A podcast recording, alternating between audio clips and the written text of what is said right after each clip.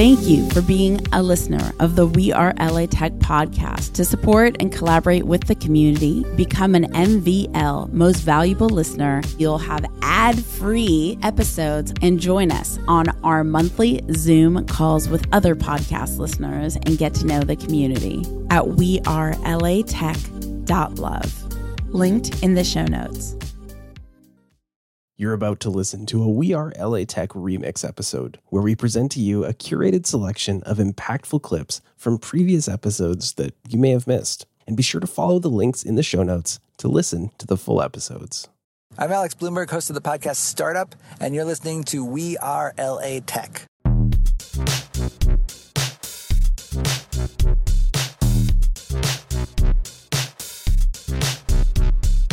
My name is Espree Devora, born and raised LA, and I created We Are LA Tech in 2012 to unify the community. Podcast launched in 2014, continuing to help people find the best talent, to connect with each other, to form awesome relationships. So proud of this show. Enjoy.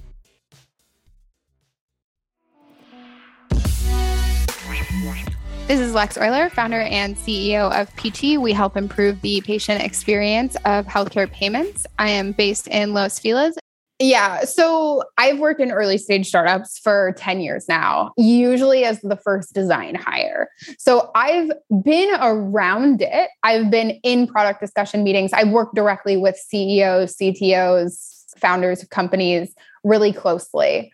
Did I have any idea what I was doing here? Absolutely not. But nobody does. And as soon as I realized that, it was just like game over. I was like, oh, this person's been doing it for 22 years. They have no idea what they're doing. So if all we're doing is everyone's waking up every day saying, I don't know what I'm doing, and then you just figure it out, mm. then it's like, I don't know, it didn't feel as daunting anymore. And there's still stuff that like, some days I'm like, I was not cut out for this. The first person I had to let go, the first time I had to fire someone, I almost shut down the company. I was just like, I would simply rather shut down a company with like at that point, like $1.7 million still in the bank. I'm like, we're closing up shop. I can't do it. I can't do this phone call. And then I realized that's actually the point of raising money is those are the people you call. Those those are the people that I took my phone out and I called my investors. I have like 3 of them that when things are like really hard and I need someone to tell me like you can do it. They're also operators and so they're they've been through it and they talked to me exact like through exactly what to do. And one of them was really mean. I'll never forget it. He was like you need to do it today. And I was like, "Bro, I can't do it today. I got to think about it." And he was like, "No, hire fast, fire fast. And I was like, bro, I can't do it. Like, I got to try. I was like, I got to give it a few weeks. Like, I'm going to try to pull it together. I'm going to like yeah. rein it in. And he said, Did I invest in a side hustle or a venture back tech company? And he goes, It's fine. I'm not mad about it either way, but I'm not giving you any more of my time if it's the former. I have too many other founders that are taking this seriously. And it was exactly what I needed to hear. And I was like, You're right. I'm trying to put this person their needs and wants and whatever ahead of like the company as a whole and that once i realized that's not what we're doing here it changed everything so you mean really mean in a good way yeah i mean i yeah i don't think it was really direct it was yeah. really direct it was yeah, i cried and i wouldn't want more than like two of those people on my cap table like i'm but i called that person specifically and i'll never forget when i pitched that person the first time i hung up the phone and I looked at my kid's dad and I was like, I want that guy on my cap table. He will push me to be the best. And that's exactly when I call that person, it's because I've like plateaued at something and I need someone to tell me, like, hey, no, you have to do more, you have to do better. And so I'm I'm always happy to have like one or two like kind of mean people. Hi, I'm Tricia Hoke. I'm the CEO of Modern Brands, which is a WordPress for fashion. I'm based in Culver City. It's been kind of an interesting journey. So, no, they're not from LA. They're based in uh, San Francisco, Silicon Valley specifically. I've had an interesting fundraising journey, let's just say that. So, I talked a little bit about how I came into a company. I came into this company off the heels of a, a startup that failed and then i started my own and what when we started we basically just started a, a, design agency and i always wanted to build this tech and kind of built it and tested it for about two years while I was doing the design agency in downtown Los Angeles. We had a small batch factory and a, a design agency. The moment I started going out and trying to raise, I didn't have a MVP. We have our MVP now, which is if you go to modernbrands.com, you're looking at our MVP. So don't be too harsh. We don't love it either. Um, I started to raise and I, it just was awful, to be really honest. Like I spent so much time a i think i'm a woman i'm in fashion so there i get pegged into this like very specific market first. And then the next thing that happens is most people just have no idea what happens in the fashion industry. So i spend you know my 15 minutes with every associate that gets handed to me just explaining what pattern making is and i never really get to the the crux of of any of it and this was also pre-pandemic so 3D fashion hadn't really even hit even any sort of top of the iceberg mainstream yet. And now that, you know, we had the pandemic and everybody went home and 3D fashion's become a thing and Fashion Week was canceled and everybody's like doing it now, it's like everybody kind of gets it. But back then it was a little rough. People were like, what? We don't know what you're talking about. And I, I had people even that were D2C brand companies that I thought would really jump on board with this and really get it kind of tell me, well, what do you mean you're making templates? Can't you just go online and get that? And I'm like, oh my God, no.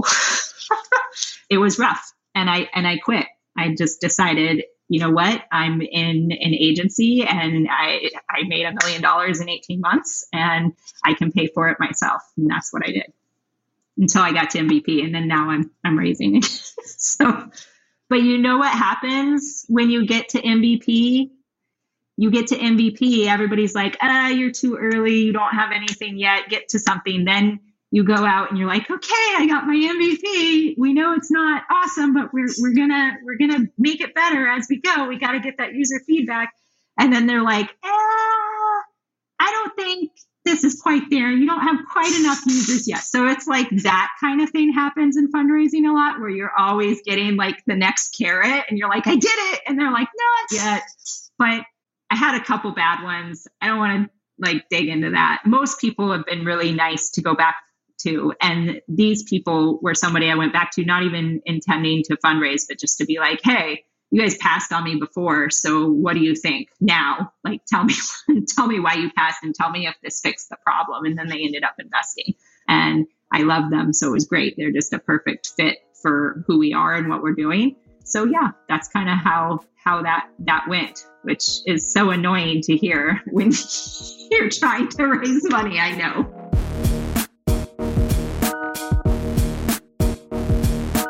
Hey guys, it's George Bandarian, founder and general partner at Untapped Ventures, a pre seed fund and venture studio in Glendale focused on the future of work.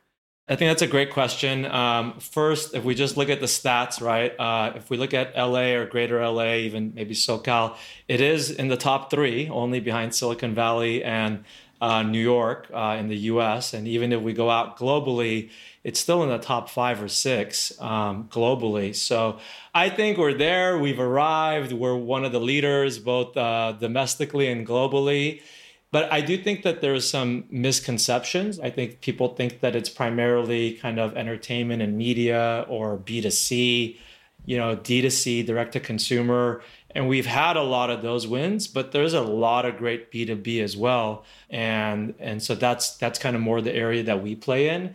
I think that's one misconception. I think the other misconception is that it's all about Silicon Beach, and which I love Silicon Beach, but there's so much more that started happening east of the 405, not just downtown LA, but you know even when you go up north to like where I'm at in Glendale, and we have a few unicorns just in Glendale and Pasadena, Burbank, and the Valley in general. So it's really exciting. It's an exciting time to be in LA, to be in uh, the parts of LA that, that we are located in. Of, of course, we, we, we work with founders all over, not just SoCal, but even across the US that, that meet our criteria.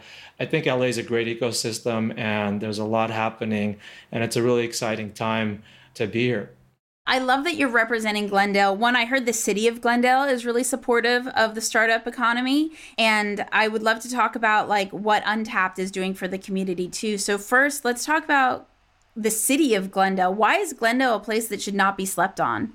Yeah, so so Glendale has just lately. Well, you had LegalZoom, and then you had um, uh, Age of Learning, which is the ABC Mouse, uh, a lot of the the kids education um, company, and then ServiceTitan, right? That completely uh, is revolutionizing the home services industry. And that's just the start of it. There's a whole pipeline um, of other startups behind it.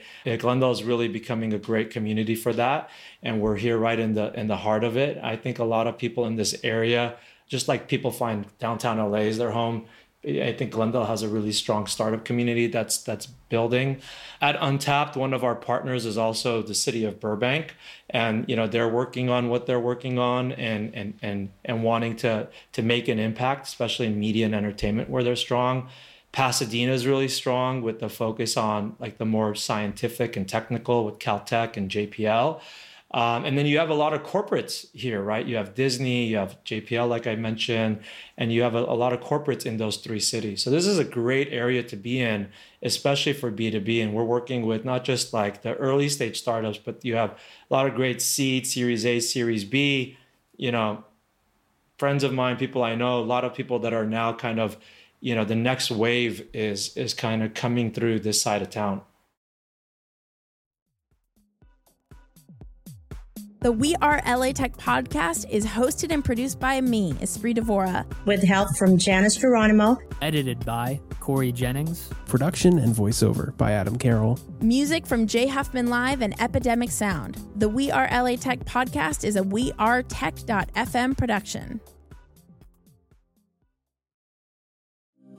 Thank you for being a listener of the We Are LA Tech podcast. To support and collaborate with the community, become an MVL most valuable listener at wearelatech.love. Linked in the show notes.